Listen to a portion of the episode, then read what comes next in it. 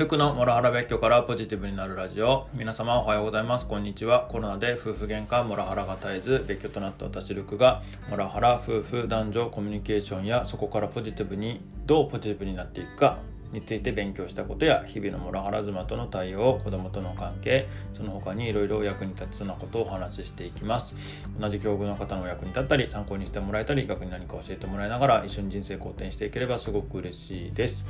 はい、えー、本日はいちがつじゅうよっか金曜日の朝はちじはんということで、今日はちょっとこの後、えー、会社に行く予定なんですけれども、ちょっとなんかオミクロン株もこが増えててちょっと怖いなって思っていたりもしてます。まあもう僕はいっかい感染して、かつワクチンもにかい接種してるので、実質ワクチンさんかい相当だろうって思っていたりもするんですけれども、まああの他の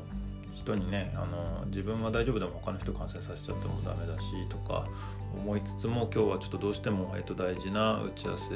あの対面での打ち合わせっていうのがあって、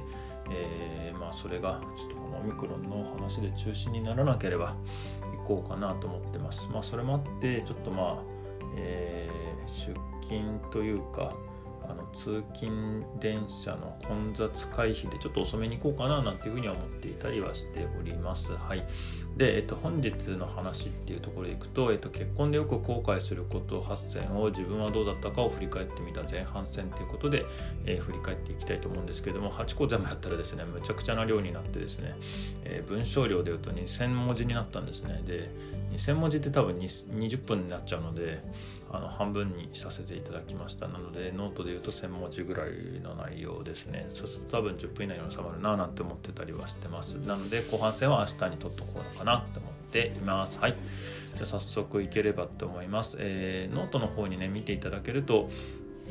えー、どんな発散があったかみたいなところは見ていただけるかなと思ってますし、またあの私のツイートの方を見ていただければななんていうふうに思ってます。じゃあまずあのその発散のうちのよっつ、前半よっつ、えー、できればと思います。えー、ひとつめ、えーと、自分の時間を確保できなかった、えー、ふたつめ、家事の分担を決めておけばよかった、みっつめ、えー、相手の価値観をもっと理解すればよかった、よっつめ、共働きか否かを話し合うべきだった、えー、これらについてちょっと一個一個、えーと、自分はどうだったかっていうのを話せればと思います。えー、まずひとつめ、えーと、自分の時間時間を確保できなかったなんですけれども、まあ、自分の時間が少なくなったのは事実なんですが、ただ確保できなかったってことはあんまり思ってはいなかったというか、まあ、そのタイミングそのタイミングで時間が少ないこと自体はもうしょうがないことなので、まあえっと、できる限りの工夫をしてたっていう感覚でいました。まああの子育てもあるし、家事もあるし、仕事も忙しいし、家も遠いしっていうことで、まあ、自分の時間が少なくなったのは、えっと、それは結婚するんだから、まあそれはそうだよななんて思ってました。で、ただまあ工夫して、えー、頑張って捻出してたっていうのはありました。あの家事しながら、えー、スマホを、えー、例えばそれこそ皿洗いしながら、まあ今もやってるんですけど、皿洗いしながら、えー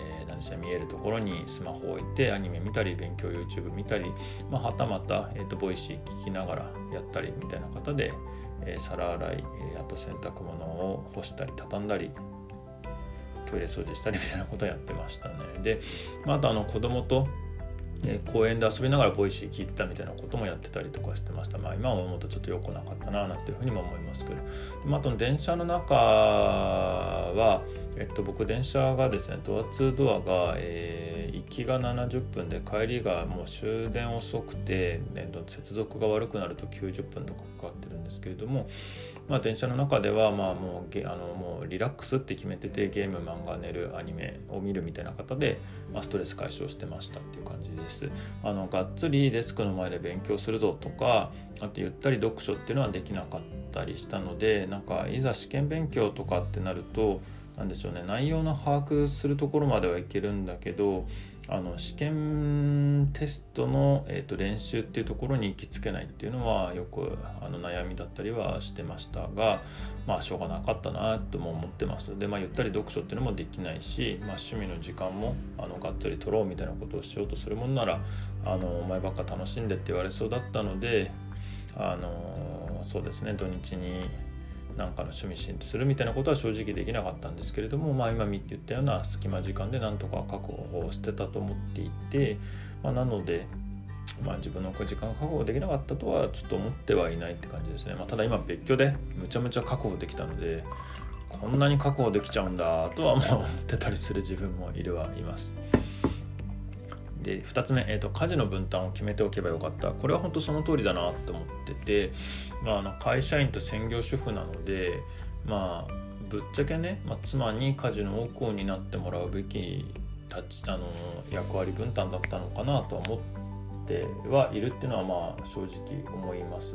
ただやっぱ子育てですごく頑張ってくれていたし、大変そうなところもあったので、あのじゃあ俺やるよっていう感じで巻き取っていったら、なんか気がついたら自分がやらなきゃいけなくなっていて、かつその量がすごい膨大になっていたっていう感覚が僕の中ではあります。で、まあ、本来は誰がやるべきで、代わりに別の人が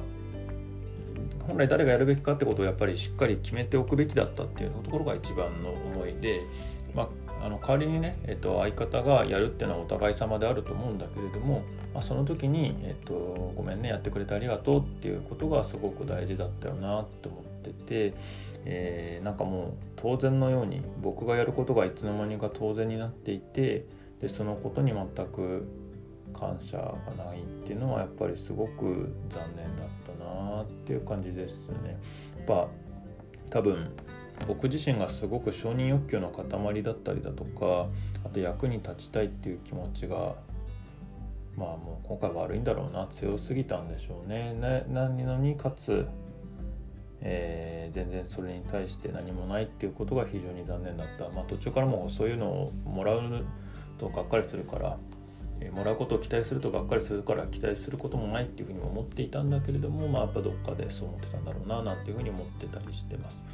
でみっつめと、相手の価値観をもっと理解すればよかった。まあもうこれは首がもげそうになるぐらいイエスで、まあちょっとというか、まあちょっとこういうモラハラの考え方の人だとは結婚前に分かってたら、まあ正直結婚しなかったっていうふうには思ってたりしてます。あのどっかであげ妻さんが結婚理由が離婚理由って言っていたんですけれども、まあむちゃむちゃそれも分かるんですよね。あのまあ、こだわりが強いところに惹かれて、まあ、クリエイティビティのある人だと思って、えー、と結婚したっていうところがあったんですけれども、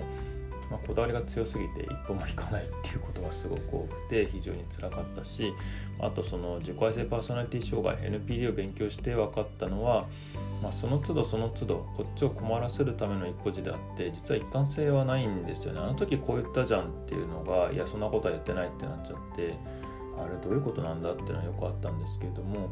まあダブルバインドになっていて、こだわりが強いんじゃなくて今その瞬間のこだわりが強いっていう感じなんですよね。なので非常に辛い生活だったな今思うと本当に。はい。でよんばん、えーと、共働きか否かを話し合うべきだった。これもちょっと首がもげる感じですね。まあスタートがちょっと出産と結婚がほぼ同時だったんで、まあそれも良くなかったなとは正直思ってます。まあえー、と当時、えー、と妻は派遣社員だったので、えー、ちょっと出産も兼ねちゃったので、まあ、結婚と同時に退職になりましたっていうところです。ここでね、一応正社員取れてればもしかしたらまた違ったのかもしれないななんても思います。で そ, そしてそこから復帰の道も特になくて、えー、専業主婦になり行きでさせてしまったななんていうふうに思ってます。でまあ、今になって、えー、とこのえー、離婚するしないとか別居でどうこうっていうこの状況になって、今更、えー、と実は私は働きたかったみたいなことを言って私のことを責めてきてるんですけれども、まあ、出産当時はそんな話は出てなかったんですよね。むしろ生まれた後は子供のためにまだまだ家にいた方がいいと思ってるみたいなことを言っていたので、うん、まあこれもダブルバインドだなっていうか、まあ責められ責めたいから責めてんだろうなっていうふうに感じてます。ていうかですね、なんかまあ妊娠妊娠なかったらちょっと婚約破棄してたかもしれないななんていうふうにも今思うと振り返って思います。あの婚約後結構式場を探すところで結構意見変わらなかったんですよね。すごい理想高かったりとか、そんなにお金ないっていうことをすごいやりたいやりたいっていう話が出てきてて、うん、なんかちょっとこれは大丈夫かなみたいなことを思ってたりとかしてました。結局あの妊娠発覚して、もうあのさんかげつごには式上げないと、えー、お腹大きくなっちゃって結婚前に式ができないっていうところで慌ててやって、まああの全部一気に決められたなみたいな気は正直してますが、うん、はいっていうような感じですね。まあ、私としてはあの世帯年収を上げることってあの生き残るために非常に大事なことだと思っていたので、まあ、共働きできるものならしたかった、してほしかったっていうのは正直あったんですけれどもね、うん、実際その後もチャンスは何回かあったので全然やってもらって構わなかったなと本当に思ってるんですが、まあ、体力を持ちてたからできなかったじゃんって正直僕からは思っちゃうんですが、うん、まあ何とも言えないですな。はい。